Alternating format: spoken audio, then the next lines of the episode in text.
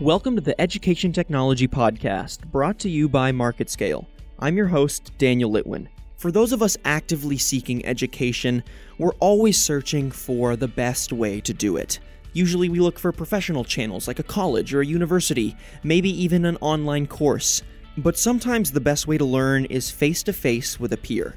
Here to give us more insight on the power of peer to peer education is Samyr Qureshi, co founder and CEO of Knack. Samyr, how are you doing today? Doing well. Thanks for having me, Dan. Yeah, thanks for coming on and telling us a bit more about peer to peer education.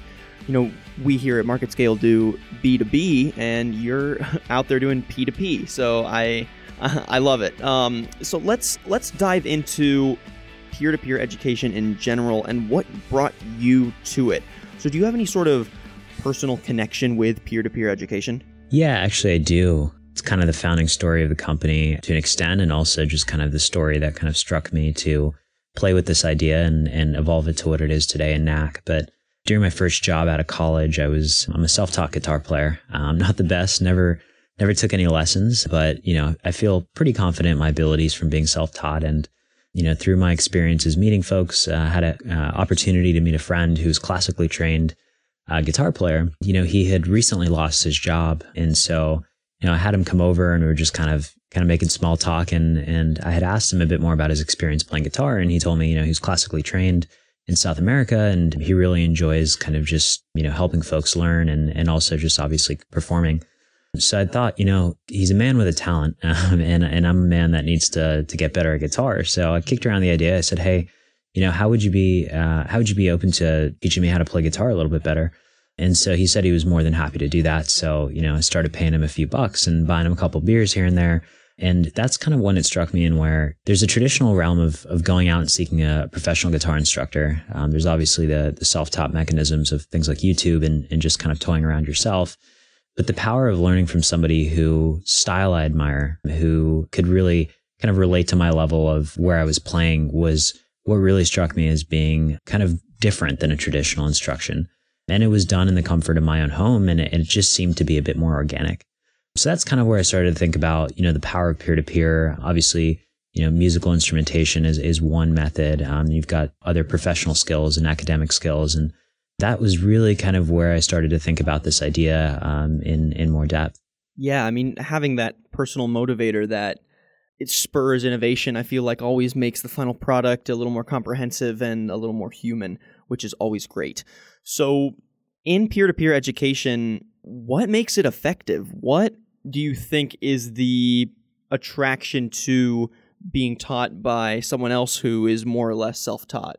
What's really unique is that, you know, you're learning from somebody who's potentially more empathetic, someone that, you know, is, is at your level or whether that's age, whether that's skill, whether it's ability, somebody that's just a bit more in tune to your experience. And I think in traditional learning environments, you've got, you know, an instructor in front of a, a large group of students where that personalized attention isn't necessarily there either. And I think when you break things down on a peer to peer level, what really comes to mind when I think peer to peer is personalized, uh, as well as kind of more relatable, right? And I think the empathy that comes with, you know, speaking with someone on your level, speaking with someone who's been in your exact shoes brings a lot of comfort. And actually research has proven that it can be more comprehensive in terms of the level of understanding, more enjoyable and ultimately more effective.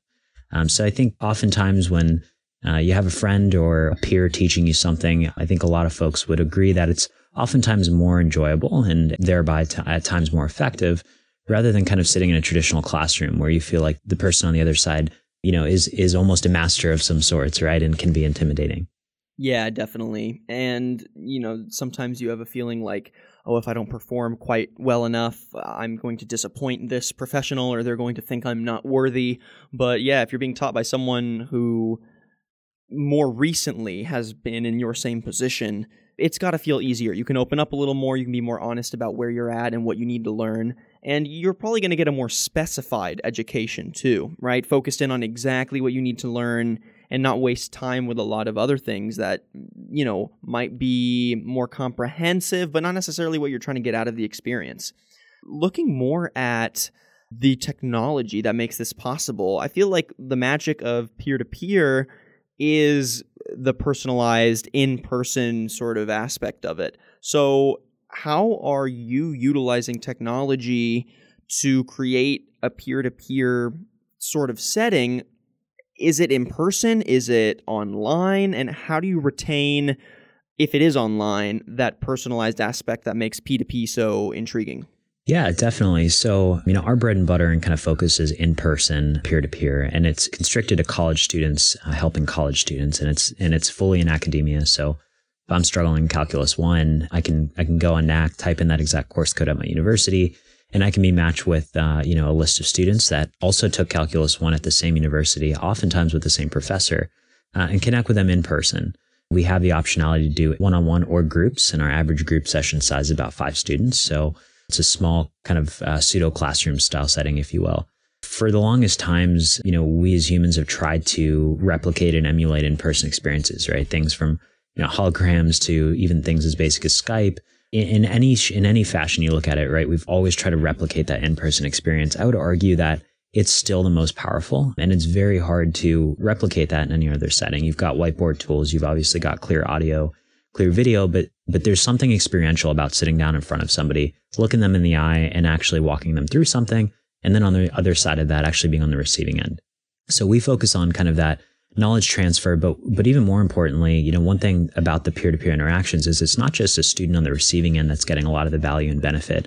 There's actually research that proves that by being a peer tutor itself you're actually developing the skills that are important and are transferable outside of the academic setting. Again things like empathy communication collaboration time management patience right? The skills that can really build confidence in an individual that's where we really feel like it's it's super effective not just to the student on the receiving end but then again to the student that's actually tutoring. In terms of using technology, really what we've developed is a marketplace that's putting these two parties together.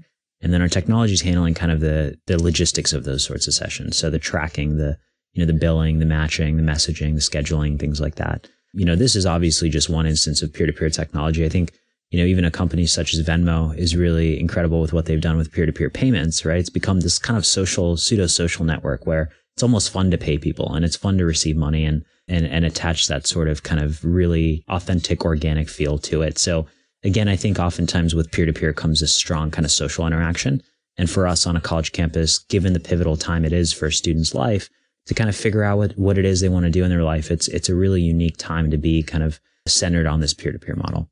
Definitely. And as a business, how do you sort of brand and market your company to appeal to students and how do you draw them onto your platform?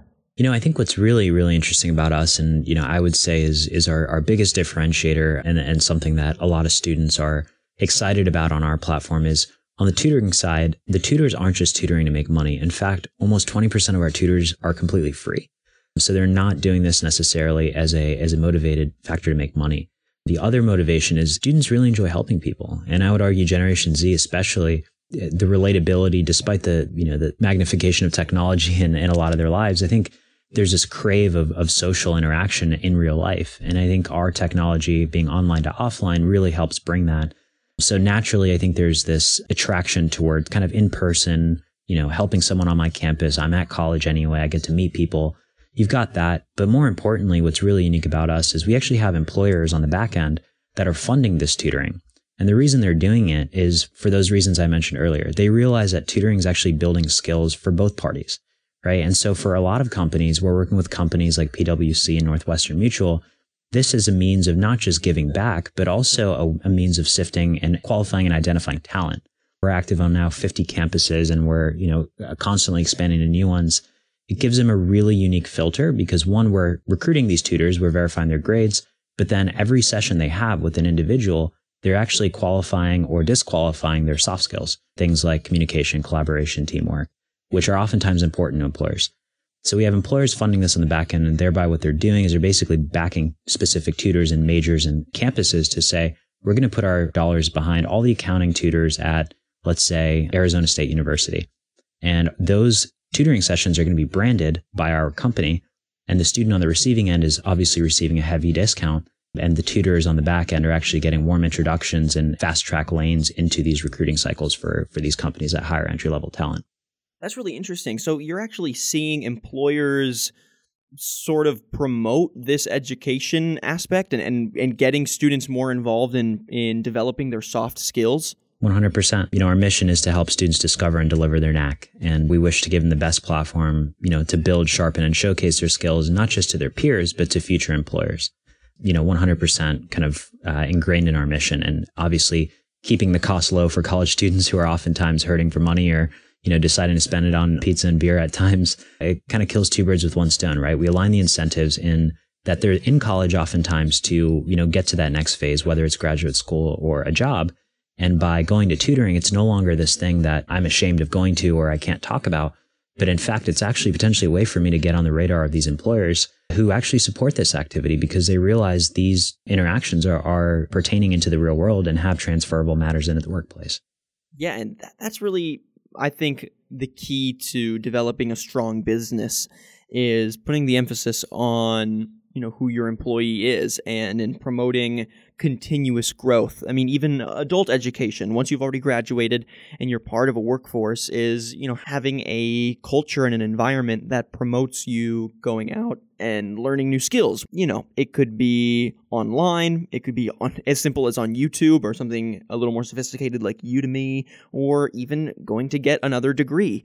I mean all of that is applicable transferable stuff and it's really cool to see that you know employers are partnering with companies like yours because they want better employees in general. I mean, they, I, I feel like it's a no brainer, but at the same time, it's just cool to see.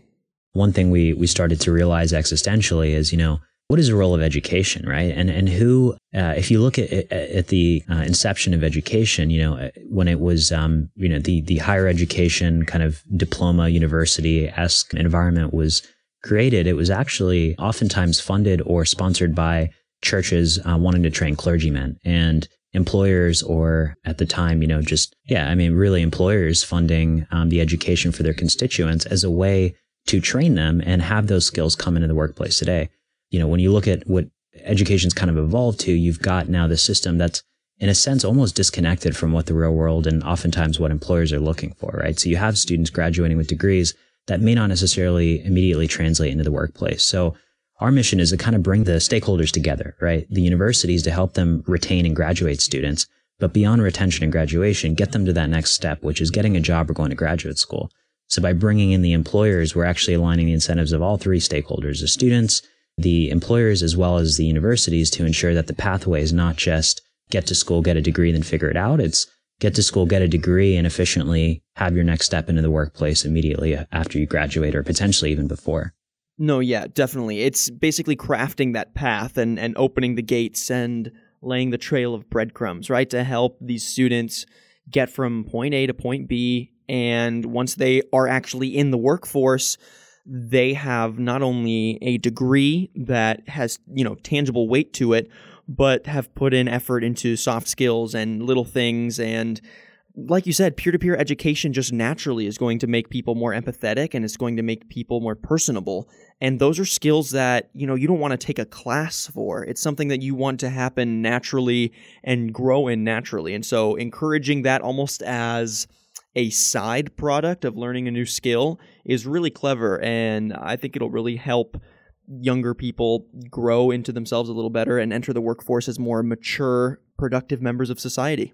You hit the nail on the head with being productive members of society. I think you know, the workplace is changing, right? And automation is coming and, and everybody knows that. And I think if you were to ask me, really the only thing separating us between computers is, is our ability to be human and empathetic, right? And so these soft skills are things that matter again, not just in college, but obviously beyond that. And so we have tutors on our platform now that you know, will oftentimes tell us I had a student, you know, break down in tears in front of me saying if, you know, she didn't pass her organic chemistry class, you know, she was going to lose her scholarship or she was going to have to drop out. And beyond the tutoring of that hard skill transfer, it's also building confidence in another individual and, and making sure that they understand, hey, you know, I'm here with you. And it's almost this bridge of not just tutoring, but, but going into mentorship, right? And so for us, you know, it, it feels really amazing to kind of be helping students at such a critical time in their life, not just kind of pass that calculus exam, but graduate college and get the job that they really want to, um, you know, really have wanted since day one. Yeah, well, it's great to see technology being leveraged to encourage, you know, more human emotion and more human interaction which you would almost think is the opposite of technology. With, like you said, the push towards AI and automation, it's important to keep encouraging these kinds of soft skills and this kind of personal growth in people. And if you can do that through a hub of peer to peer education, then, you know, wonderful. They're gaining skills from it too. So, Samyr, thank you so much for coming on the podcast and giving us some insight on how powerful peer to peer education really is. Yeah, absolutely. I really appreciate you having me, Dan. And, uh, you know, thanks to you and your team. Absolutely. And thank you everyone for listening to today's podcast. And if you'd like to find out more or listen to previous episodes, you can go to marketscale.com slash industries and subscribe to articles, videos, and podcasts from your favorite industries. I'm your host, Daniel Litwin. Till next time.